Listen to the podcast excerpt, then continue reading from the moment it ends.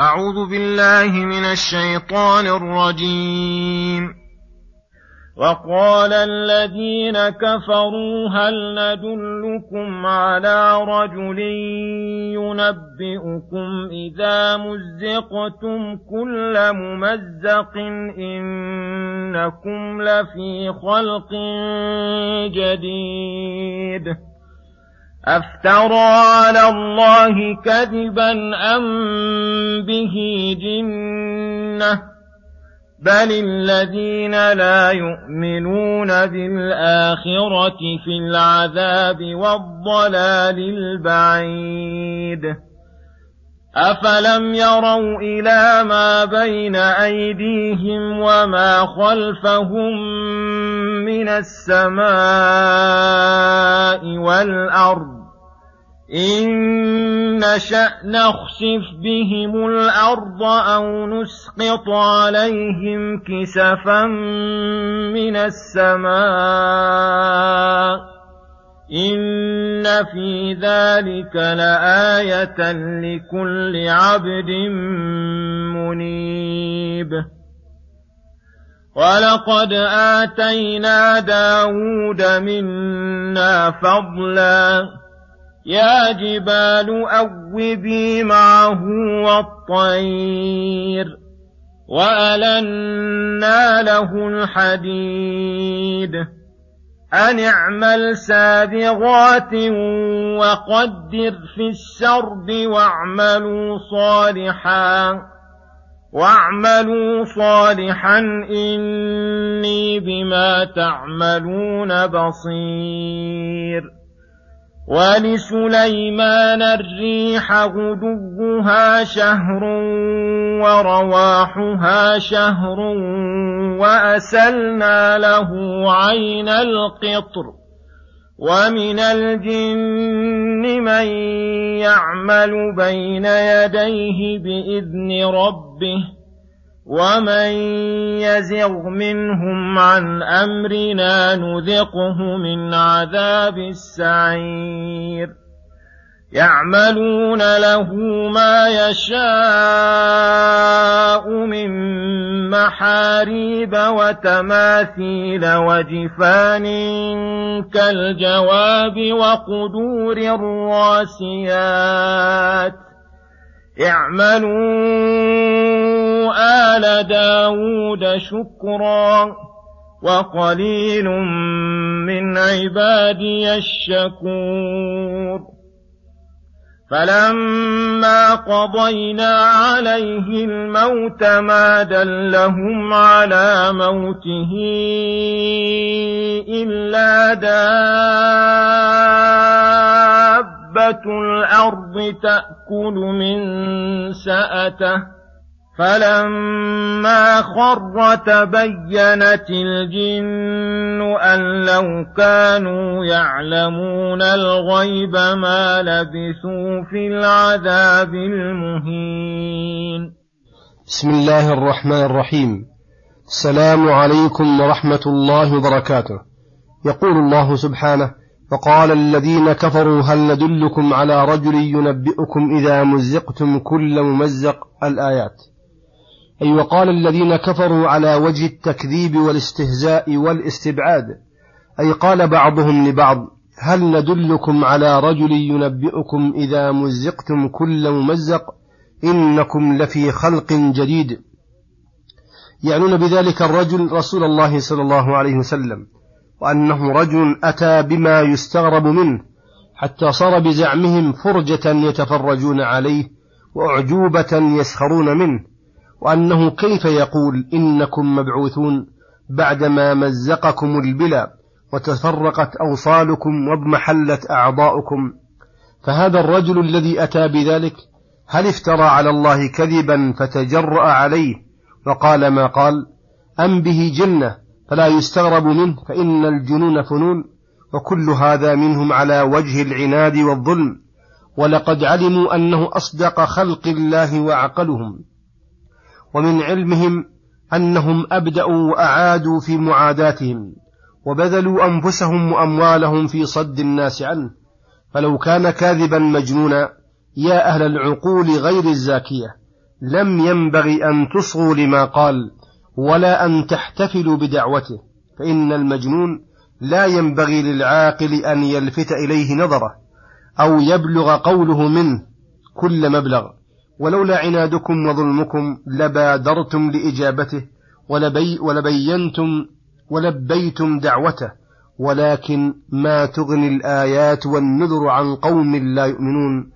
ولهذا قال تعالى بل الذين لا, لا يؤمنون بالآخرة ومنهم الذين قالوا تلك المقالة في العذاب والضلال البعيد أي في الشقاء العظيم والضلال البعيد.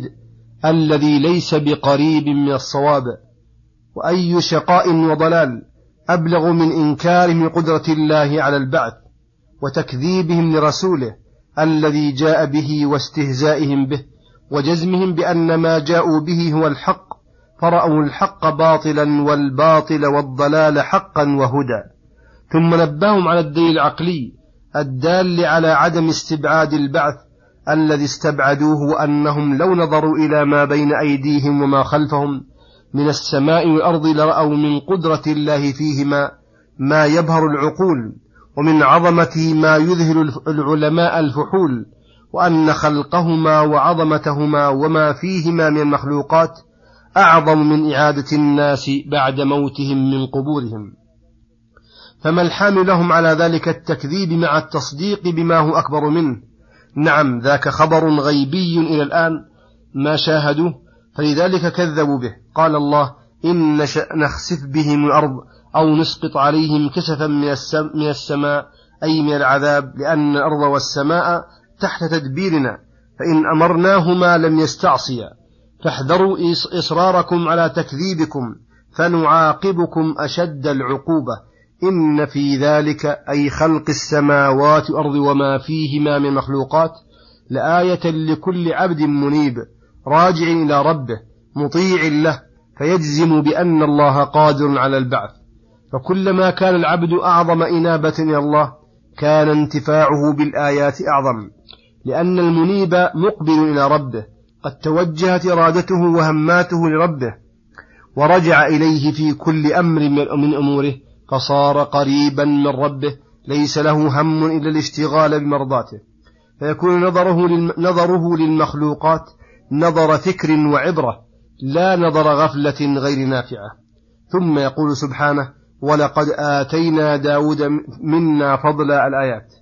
أي ولقد مننا على عبدنا ورسولنا داود عليه الصلاة والسلام وآتيناه فضلا من العلم النافع والعمل الصالح والنعم الدينية والدنيوية ومن نعمه عليه ما خصه من أمره تعالى الجمادات كالجبال والحيوانات من الطيور أن تؤوب معه وترجع التسبيح بحمد ربها مجاوبة له. وفي هذا من النعمة عليه أن كان ذلك من خصائصه التي لم تكن لأحد قبله ولا بعده وأن ذلك يكون منهضا له ولغيره على التسبيح إذا رأوا هذه الجمادات والحيوانات تتجاوب, تتجاوب بتسبيح ربها وتمجيده وتكبيره وتحميده. كان ذلك مما يهيج على ذكر الله تعالى. ومنها أن ذلك كما قال كثير من العلماء أنه طرب لصوت داود فإن الله تعالى قد أعطاه من حسن الصوت ما فاق به غيره. وكان إذا رجع التسبيح والتهليل والتمجيد بذلك الصوت الرخيم الشجي المطرب طرب كل من سمعه من الإنس والجن حتى الطيور والجبال وسبحت بحمد ربها. ومنها أنه لعله ليحصل له أجر تسبيحها لأنه سبب ذلك وتسبح تبعا له. ومن فضله عليه أن ألان له الحديد ليعمل الدروع السابغات وعلمه تعالى كيفية صنعته بأن يقدره في السرد أي يقدره حلق حلقا ويصنعه كذلك ثم يدخل بعضه ثم يدخل ببعضها بعضا ثم يدخل بعضها ببعض. قال تعالى وعلمناه صنعة لبوس لكم لتحصنكم من بأسكم فهل أنتم شاكرون؟ ولما ذكر تعالى ما امتن به عليه وعلى آله أمره بشكره وأن يعملوا صالحا ويراقبوا الله تعالى فيه بإصلاحه وحفظه من المفسدات فإنه بصير بأعمالهم مطلع عليهم لا يخفى عليه منها شيء. ثم يقول سبحانه ولسليمان الريح غدوها شهر الآيات. لما ذكر فضله على داود عليه الصلاة والسلام ذكر فضله على ابنه سليمان عليه الصلاة والسلام وأن الله سخر له الريح تجري بأمره وتحمله وتحمل جميع ما معه وتقطع المسافة البعيدة جدا في مدة يسيرة فتسير في اليوم مسيرة شهرين غدوها شهر أي أول النهار إلى الزوال ورواحها شهر من الزوال إلى آخر النهار وأسلنا له عين القطر أي سخرنا له عين النحاس وسهلنا له الأسباب في استخراج ما يستخرج منها من الأواني وغيرها. وسخر الله له أيضا الشياطين والجن لا يقدرون أن يستعصوا عن أمره ومن يزغ منهم عن أمرنا نذقه من عذاب السعير.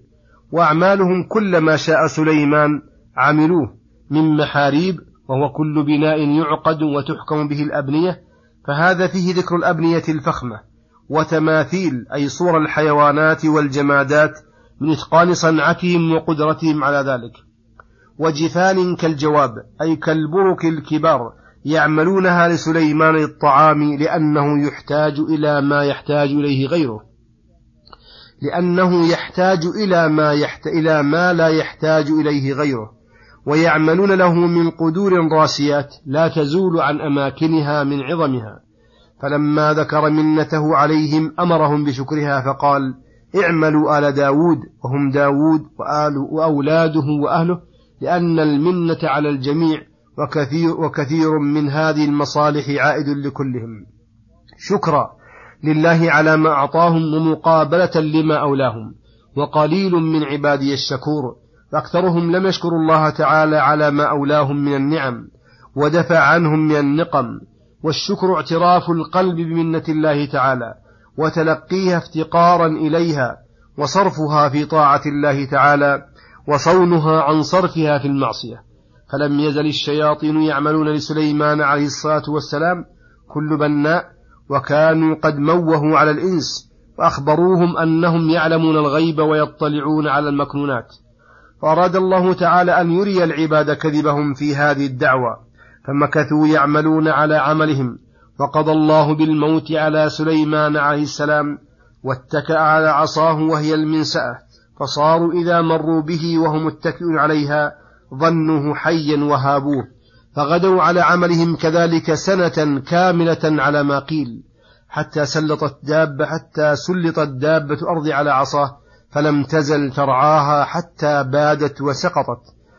فيسقط سليمان وتفرقت الشياطين وتبينت الإنس وأن الجن لو أن وتبينت الإنس أن الجن أن لو كانوا يعلمون الغيب ما لبثوا في العذاب المهين. وهو العذاب الشاق.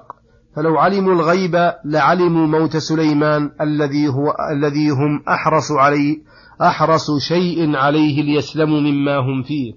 وصلى الله وسلم على نبينا محمد وعلى آله وصحبه أجمعين. وإلى الحلقة القادمة غدا إن شاء الله. والسلام عليكم ورحمة الله وبركاته.